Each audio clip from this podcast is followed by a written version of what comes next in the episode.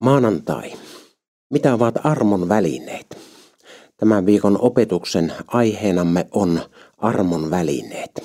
Tämä ilmaisu armon välineet on hieman erikoinen. Kuulijoissa se herättää varmasti monenlaisia mietteitä ja reaktioita. Raamattunsa hyvin tunteva henkilö voi heti todeta, että raamattu ei käytä tätä ilmaisua.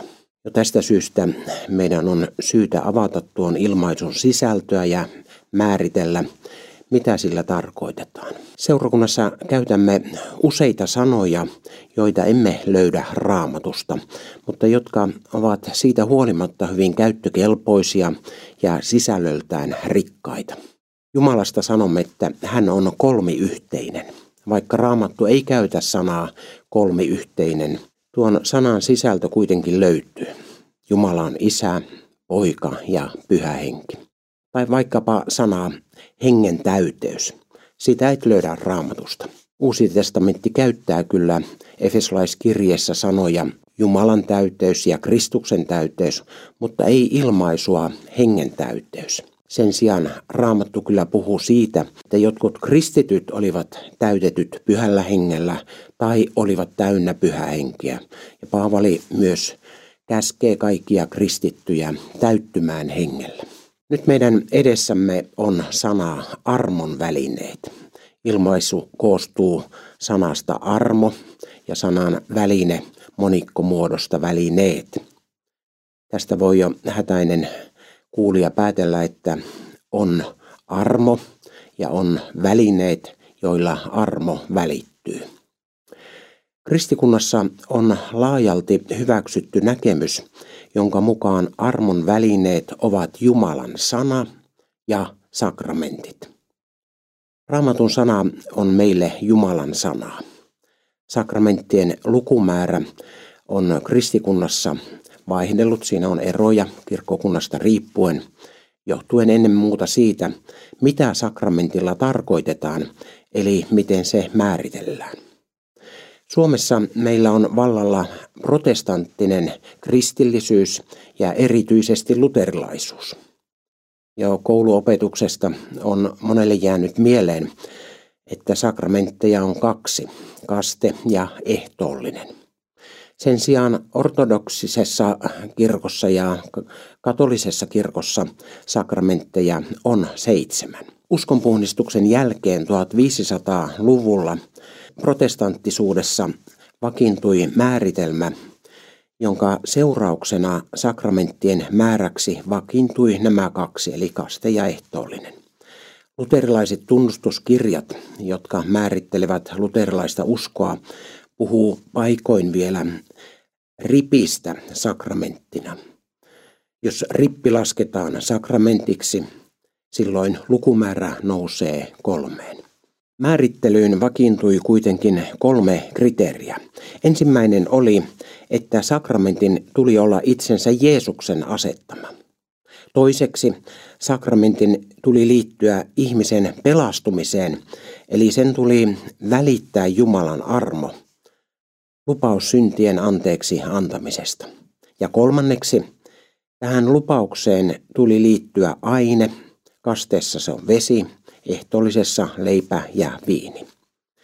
Kun nämä kolme, eli Jeesuksen antama asetus, aine ja lupaus syntien anteeksi saamisesta, määrittelivät sen, mikä on sakramentti, jäljelle jäi lopulta kaste ja ehtoollinen. No, tämä ei nyt tarkoita sitä, etteikö esimerkiksi rippi olisi edelleen arvokas. Määritelmän seurauksena rippiä ei enää nimitetty sakramentiksi, koska siinä ei ollut mukana aine. Siitä huolimatta rippiä ei toki hylätty, eikä sen arvoa tule halveksia. Rippiä tulee edelleen ahkerasti käyttää, vaikka sitä ei enää nimitetä sakramentiksi.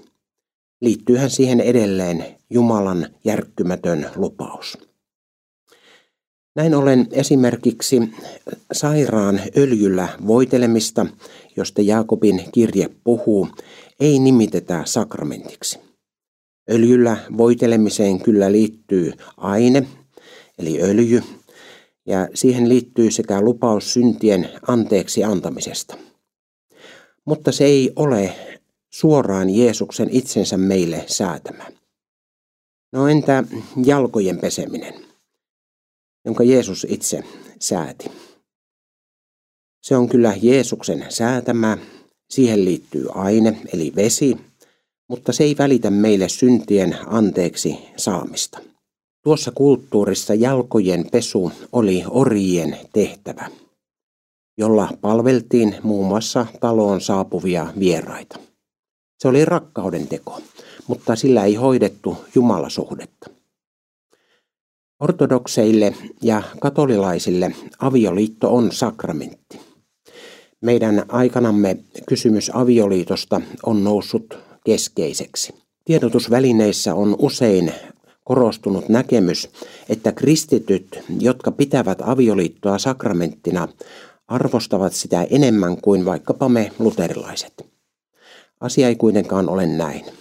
Luterilaiset tunnustuskirjat käsittelevät tätä kysymystä ja toteavat, että jos sakramentit määriteltäisiin toisin, myös me voisimme pitää avioliittoa sakramenttina. Onhan avioliitto Jumalan asettama jo luomisessa yhden miehen ja yhden naisen väliseksi. Avioliitto on Jumalan säätämä. Tunnustuskirjoissa pikemminkin arvostellaan katolista kirkkoa siitä, ettei se riittävästi arvosta avioliittoa, koska se kielletään luostareissa ja papeilta.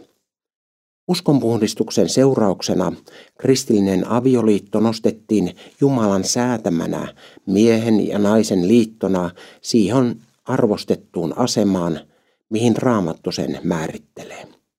Vaikka avioliitto ei ole sakramentti, se perustuu Jumalan käskyyn ja siihen liittyy ajallinen siunaus ja lupaus jälkeläisistä.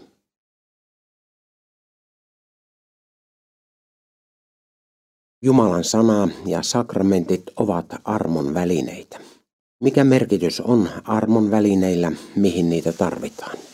Vaikka ihminen elää Jumalan luomassa maailmassa ja vaikka hän on itse Jumalan luomana Jumalan kuva, syntilankemuksen jälkeen hän elää erossa luojastaan. Kun Jumala loi ensimmäisen ihmisen tai ensimmäiset ihmiset, Aadamin ja Eevan, hän loi heidät omaksi kuvakseen. Kaikki asiat olivat kunnossa. Ihminen hakeutui luojansa seuraan. Ihminen ja Jumala, heidän välillään oli ystävyys. Välit olivat kunnossa. Synti rikkoi tämän yhteyden. Alkoi pakomatka. Ihminen pakeni luojaansa. Jumala etsi ihmistä ja huusi, missä olet? Lopulta Adam tunnusti, minä kuulin sinun äänesi ja pelkäsin. Ystävyyden tilalle oli tullut pelko ja pakeneminen. Adamista alkaen ihminen on ollut tällä pakomatkalla. Jumala ei kuitenkaan ole hylännyt ihmistä. Vielä tänäänkin ihminen kuulee Jumalan etsivän äänen. Missä olet? Heti luomisen jälkeen ennen lankemusta ihmisen ja Jumalan välillä ei tarvittu armon välineitä. Ihminen kyllä kuuli jo tuolloin Jumalan sanan, mutta se ei ollut tuomion eikä armon sanoja, koska synti ei vielä ollut turmellut luodun ja luojan välistä suhdetta. Tänä päivänä me luonnostamme elämme erossa Jumalasta. Pelkäämme kohdata pyhän Jumalan, koska tiedostamme oman syntisyytemme hänen edessään. Armon välineitä, Jumalan sanaa ja sakramentteja tarvitsemme tämän ongelman ratkaisuun. Tarvitsemme armon välineitä, jotta saamme Jumalan ja ihmisen välit kuntoon. Tarvitsemme armon välineitä, jotta ihmisen pakomatka päättyisi ja ihmisestä tulisi jälleen Jumalan ystävä. Nyt on ratkaisevan tärkeää, millainen ihmiskuva meillä on. Mitkä ovat ihmisen mahdollisuudet laittaa asiat kuntoon Jumalansa edessä? Kysymys on siis ihmiskäsityksestä, eli hienommin sanottuna antropologiasta. Raamatun ihmiskäsitys on hyvin realistinen. Se rakentuu kolmen pääpilarin varaan. Lähtökohta on siinä, että ihminen on Jumalan luoma. Koska ihminen on hänen tekoaan, ihmisellä on tekijä, ihminen on myös vastuussa tekijälleen. Luomistyönsä jälkeen Jumala totesi kaikesta luomastaan, että se oli varsin hyvää. Toinen kristillisen ihmiskuvan peruspilari on siinä, että tunnustamme ihmisen syntisyyden. Syntiin lankeemuksen jälkeen kaikki se hyvä, mikä oli luomisessa toteutunut luomisen tulosta, ei enää olekaan voimassa. Synti vaikuttaa ja hallitsee. Jeesus itse opetti, että ihminen, joka tekee syntiä, on synnin orja, eikä hän pääse itse vapaaksi. Kolmas kristillisen ihmiskuvan peruspilari on siinä, että meillä on vapahtaja Jeesus Kristus, joka on tullut etsimään ja pelastamaan syntistä ihmistä. Meille on tuttu pienoisevankeliumi, sehän löytyy Johanneksen evankeliumin luvusta 3 jakeesta 16. Sillä niin on Jumala maailmaa rakastanut, että hän antoi ainoa poikansa, ettei yksikään, joka hänen uskoo, hukkuisi, vaan hänellä olisi iankaikkinen elämä. Tämä Johanneksen evankeliumin kolmas luku päättyy Jeesuksen sanoihin. Joka uskoo poikaan, sillä on iankaikkinen elämä, mutta joka ei ole kuulijainen pojalle, se ei ole elämää näkevä, vaan Jumalan viha pysyy hänen päällään. Raamatun ihmiskuva antaa äärettömän suuren arvon ihmiselle. Jokainen ihminen on Jumalan kuvaksi luotu ja asetettu erityisasemaan luomakunnassa. Jumala on lunastanut syntilangenneen ihmisen Kristuksen kallilla verellä. Sen suurempaa uhria tai rakkautta ei ole olemassa kuin että antaa henkensä toisen edestä. Ja Jumala on toiminut näin. Samalla Raamattu antaa äärettömän synkän kuvan ihmisen syntisyydestä ja hänen mahdollisuudestaan itse auttaa itseään. Apostoli Paavali sanoo roomalaiskirjeen kolmannessa luvussa, että ei ole ketään, joka edes etsisi Jumalaa, ei ketään kelvollista. Kaikki ovat poikenneet pois, kaikki kelvottomiksi käyneet. Ihminen ei ole vain sairastunut syntiin, vaan hän on kuollut rikoksiinsa ja synteihinsä. Ei kuollut voi itse itseään auttaa. Kuollut on toivottomassa tilassa. Niin toivottomassa, ettei kuollut itse edes tiedä olevansa kuollut. Miten ihminen sitten voi siirtyä kuolemasta elämään? Jumalan vihollisuudesta Jumalan ystäväksi. Ratkaisu tähän ongelmaan on armon välineet, Jumalan sana ja sakramentit. Armon välineillä on ratkaiseva merkitys ihmisen pelastumisessa. Armon välineet ovat Jumalan vastaus siihen, miten ihminen pääsee taivaaseen sen sijaan, että hän joutuisi iankaikkiseen kadotukseen. Armon välineet ovat Jumalan välineitä, joilla hän murtautuu ihmisen epätoivoiseen tilaan, kirkastaa meille, mitä hän on tehnyt, että ihminen ei joutuisi kadotukseen, vaan saisi omistaa Jeesuksen kolkatan työn omalle kohdalleen ja pääsisi iankaikkiseen elämään. Sanaa ja sakramentteja välineinä käyttäen lahjoitetaan pyhä henki, joka niissä, jotka kuulevat evankeliumin, vaikuttaa uskon, missä ja milloin Jumala hyväksi näkee.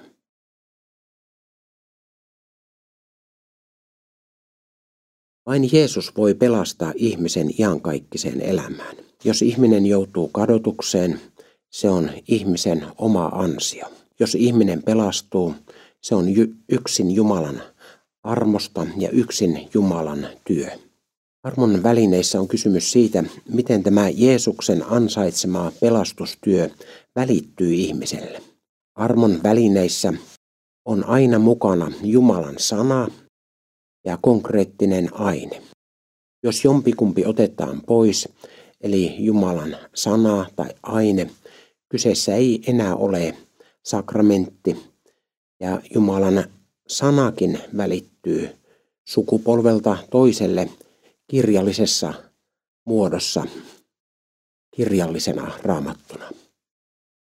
Jumala on antanut meille sanansa, jonka kautta hän pelastaa meidät.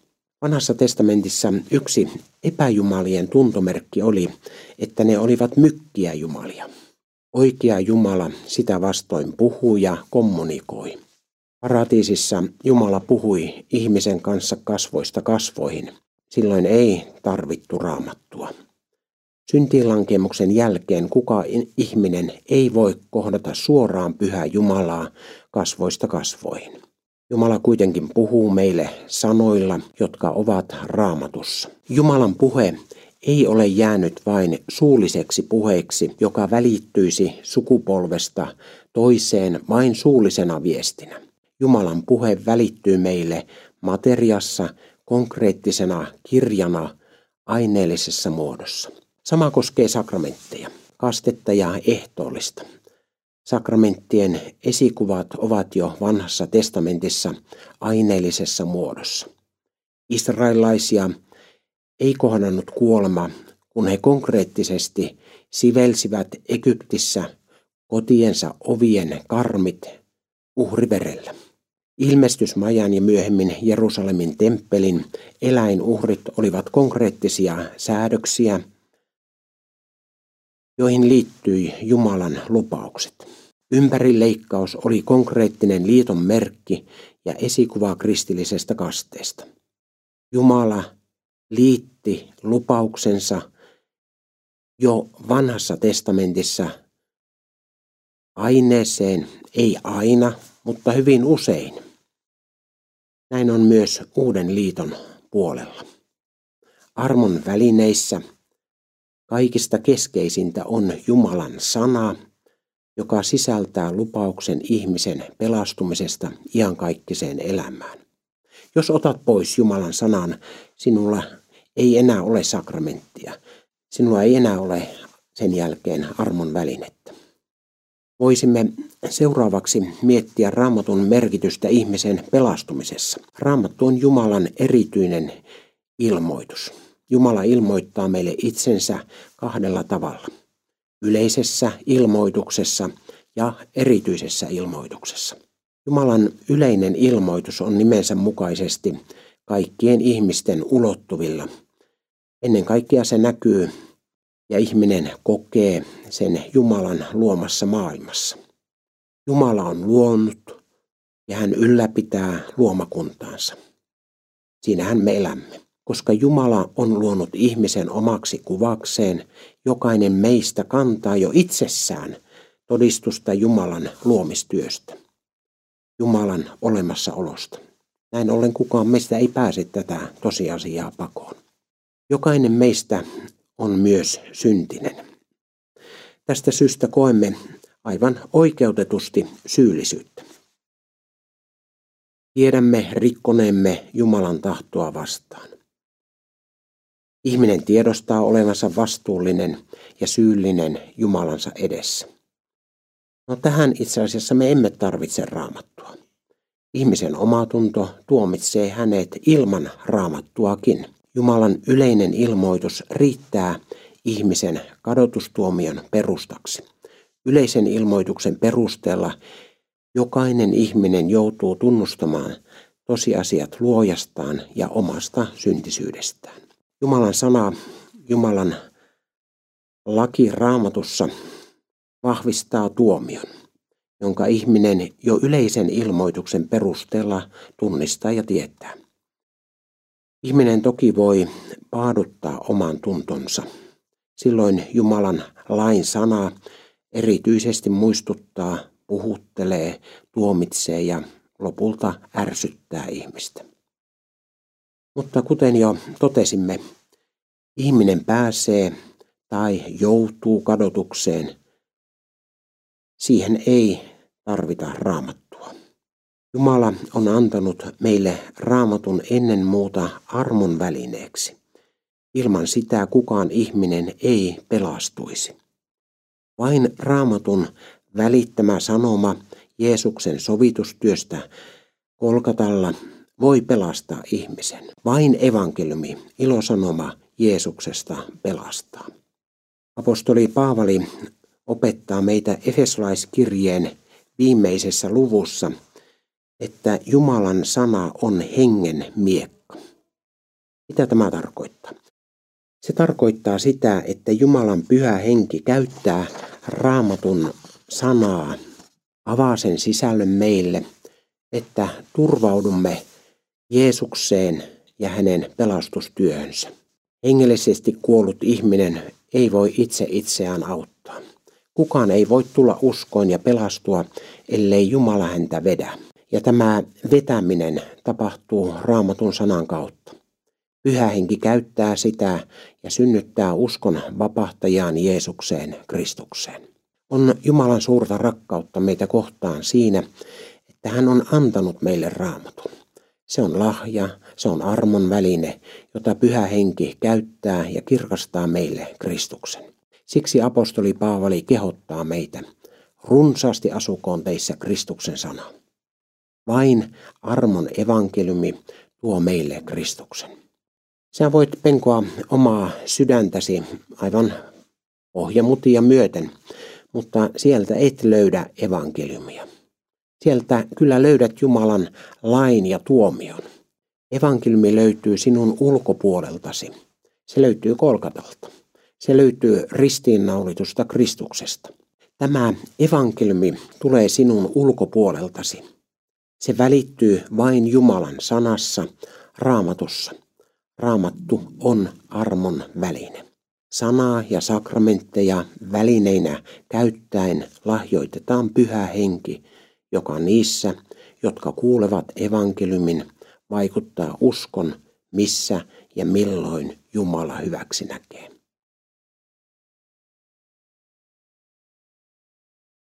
Armon välineitä ovat Jumalan sana ja sakramentit, eli kaste ja ehtoollinen. Jumalan sanaa voidaan pitää pääarmon välineenä. Jos meillä ei olisi Jumalan sanaa, ei meillä olisi sakramenttejakaan. Jos kasteesta ja ehtoollisesta otetaan pois Jumalan sanaa, meille jää pelkkä vesi, pelkkä leipä ja viini. Voisimme seuraavaksi tarkastella kristillistä kastetta. Sitä kutsutaan sakramentiksi ja sakramentit ovat osa armon välineitä. Uskonpuhdistuksen seurauksena sakramentti määriteltiin siten, että se on Jeesuksen säätämä, se välittää armon eli lupauksen syntien anteeksi antamisesta ja siinä on mukana aine. Uuden liiton kaste täyttää nämä kriteerit. Kaste on Jeesuksen asettama, lähetyskäsky on samalla kastekäsky. Tämä löytyy Matteuksen evankeliumin luvusta 28 jakeesta 19. Siinä Jeesus sanoo, Menkää siis ja tehkää kaikki kansat minun opetuslapsikseni, kastamalla heitä isän, pojan ja pyhän hengen nimeen. Kasteen sisällöstä Pietari puolestaan toteaa saarnassaan helluntaina apostolien tekojen toisessa luvussa jakeessa 38. Kääntykää ja ottakaa itse kukin kaste Jeesuksen Kristuksen nimeen, jotta syntinne annettaisiin anteeksi, silloin te saatte lahjaksi pyhän hengen. Uuden liiton kaste on kertakaikkinen, eli kastetta ei tule eikä sitä saa uusia. Tässä on ero ehtoolliseen. Ehtoollisella kristitty käy usein ja toivottavasti säännöllisesti. Kaste sitä vastoin tulee toimittaa vain kerran. Kaste on portti pelastukseen ja ovi myös seurakuntaan. Kasteessa ihminen otetaan kristikunnan yhteyteen. Tiituksen kirjeessä kolmannen luvun jakeessa viisi Paavali toteaa kasteeseen liittyen, että Jumala pelasti meidät, ei meidän hurskaiden tekojemme tähden, vaan pelkästä armosta. Hän pelasti meidät pesemällä meidät puhtaiksi niin, että synnyimme uudesti ja pyhä henki uudisti meidät. Tässä apostoli toteaa, että pelastus ei perustu meidän hurskaisiin tekoihimme, vaan se on Jumalan armoteko. Hän pelasti meidät ja pesi meidät puhtaiksi ja uudesti synnytti. Tämä tapahtui pyhän hengen vaikutuksesta. Kun puhumme armon välineistä, on hyvä miettiä Jumalan armon ja meidän tekojemme välistä suhdetta.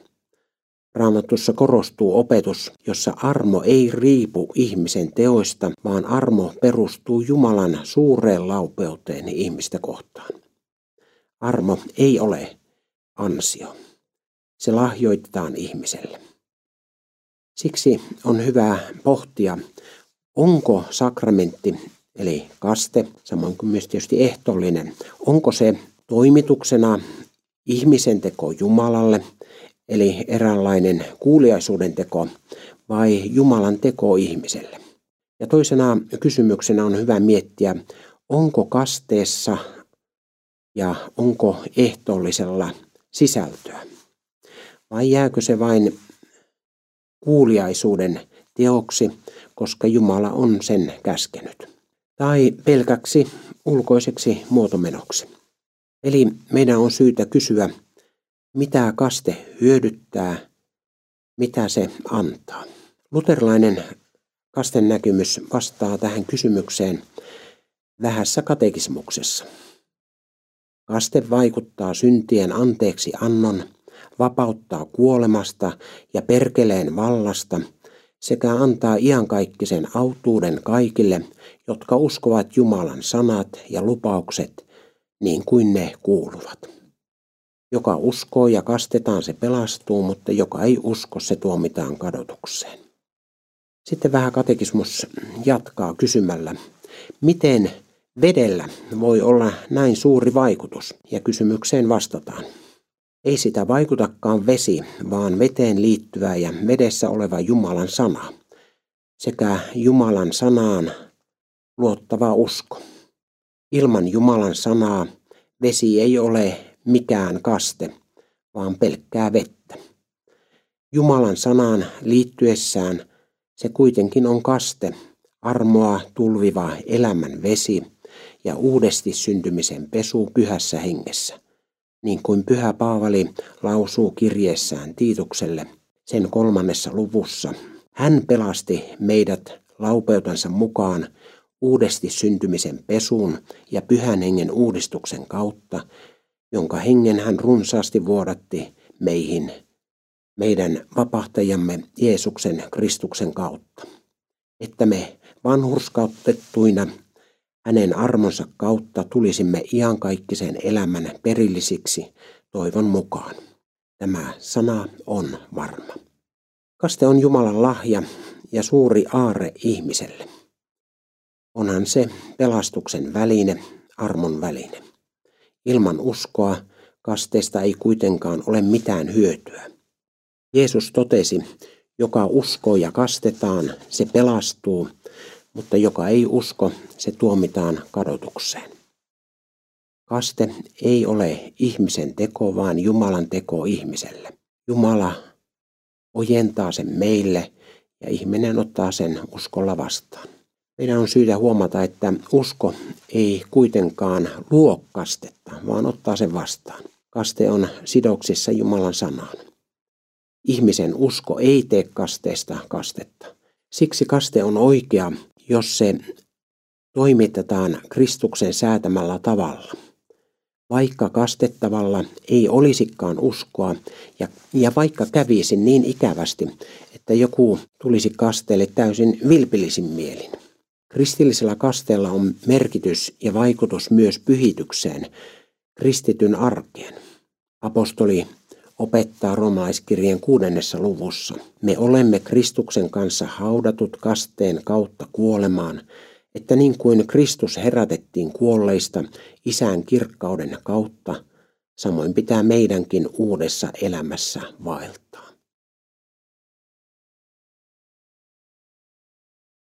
Sakramenttien eli kasteen ja ehtoollisen esikuvat ovat jo vanhassa testamentissa. Ehtoollisen esikuva on pääsiäisateriassa. Uuden liiton aterian eli ehtoollisen Jeesus asetti nimenomaan pääsiäisjuhlan ja pääsiäisaterian aikana. Kasteen esikuvana vanhassa testamentissa on ympärileikkaus. Se suoritettiin poikavauvalle kahdeksan päivän iässä.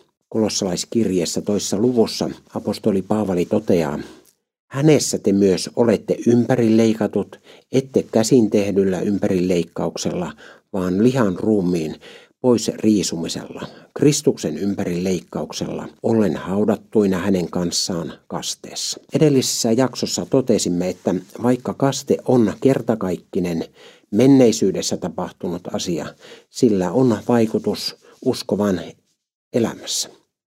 Ehtoollinen on puolestaan tarkoitettu kristityille, eli niille, jotka ovat saaneet kasteen. Kaste suoritetaan vain kerran, ehtoollisella käydään useita kertoja. Ehtoollinen on kristityn matka evästä taivasmatkalla. Kun Jeesus asetti ehtoollisen, hän tarkoitti sen seurakunnan yhteysateriaksi ja usein vietettäväksi. Asetussanoissa todetaan niin usein kuin te syötte tätä leipää ja juotte tämän maljan. Eli ehtoollista on tarkoitus viettää usein ja siihen saakka, kunnes Jeesus palaa noutamaan omiaan. Sanohan vapahtaja asetussanoissa, sillä niin usein kuin te syötte tätä leipää ja juotte tämän maljan, te julistatte Herran kuolemaa siihen asti, kun hän tulee. Uudesta testamentista näemme, että alkuseurakunta kokointuu Jeesuksen opetuksen mukaisesti viettämään säännöllisesti ehtoollista. Ja näin tulee meidänkin toimia. Jeesuksen asettama ehtoollinen on yhteysateria. Seurakunta tulee koolle ja ehtoollinen vietetään yhdessä. Ehtoollinen on muistoateria. Jeesus sanoi, tehkää se minun muistokseni. Ehtoollinen ei kuitenkaan ole vain yhteydenpitoa kristittyjen kesken tai vain muistelemista, vaan sen sisältö on Kristuksen ruumis ja veri, joka on annettu ja vuodatettu meidän puolestamme syntien anteeksi antamiseksi. Samoin kuin kasteessa ehtoollisessakin on keskeisintä Jumalan sanaa ja Jeesuksen asetus eli käsky. Kyseessä ei siis ole ihmiskeksintö, vaan kaikkivaltias Jumala – on säätänyt tämän asian. Siksi ehtoollisen sakramentti ei järky, vaikka me käyttäisimme sitä väärin ja kelvottomasti. Sen arvo säilyy. Ehtoollinen on Herramme Kristuksen tosi ruumis ja veri leivässä ja viinissä niihin sisältyvinä. Kristus on käskenyt meidän kristittyjen syödä ja juoda. Jumalan sana luo sakramentin ja erottaa sen tavallisesta leivästä ja viinistä. Kristus itse sanoo, ottakaa ja syökää, tämä on minun ruumiini, ja juokaa, tämä on minun vereni. Jos jätät pois Jeesuksen sanat, sinulla on vain tavallinen leipä ja viini. Ihmisen tehtävänä on ottaa ehtoollinen vastaan, syödä ja juoda – ja tehtävänä on kuulla, mitä Kristuksen sanoissa sanotaan. Meidän ongelmamme on liian usein tarkkailla omaa itseämme, omaa kelvollisuuttamme tai kelvottomuuttamme, enemmän kuin niitä sanoja, jotka tulevat Kristuksen suusta. Kuka sitten on kelvollinen tulemaan ehtoolliselle? Kelvollinen ja hyvin valmistautunut on se, joka uskoo nämä Kristuksen sanat – teidän edestänne annettu ja vuodatettu syntien anteeksi antamiseksi. Aralla mielellä olevalle on syytä antaa neuvo. Jos mielesi on raskas ja tunnet heikkoutesi, mene luottavaisin mielin ehtoolliselle ja anna sen virkistää, lohduttaa ja vahvistaa sinua.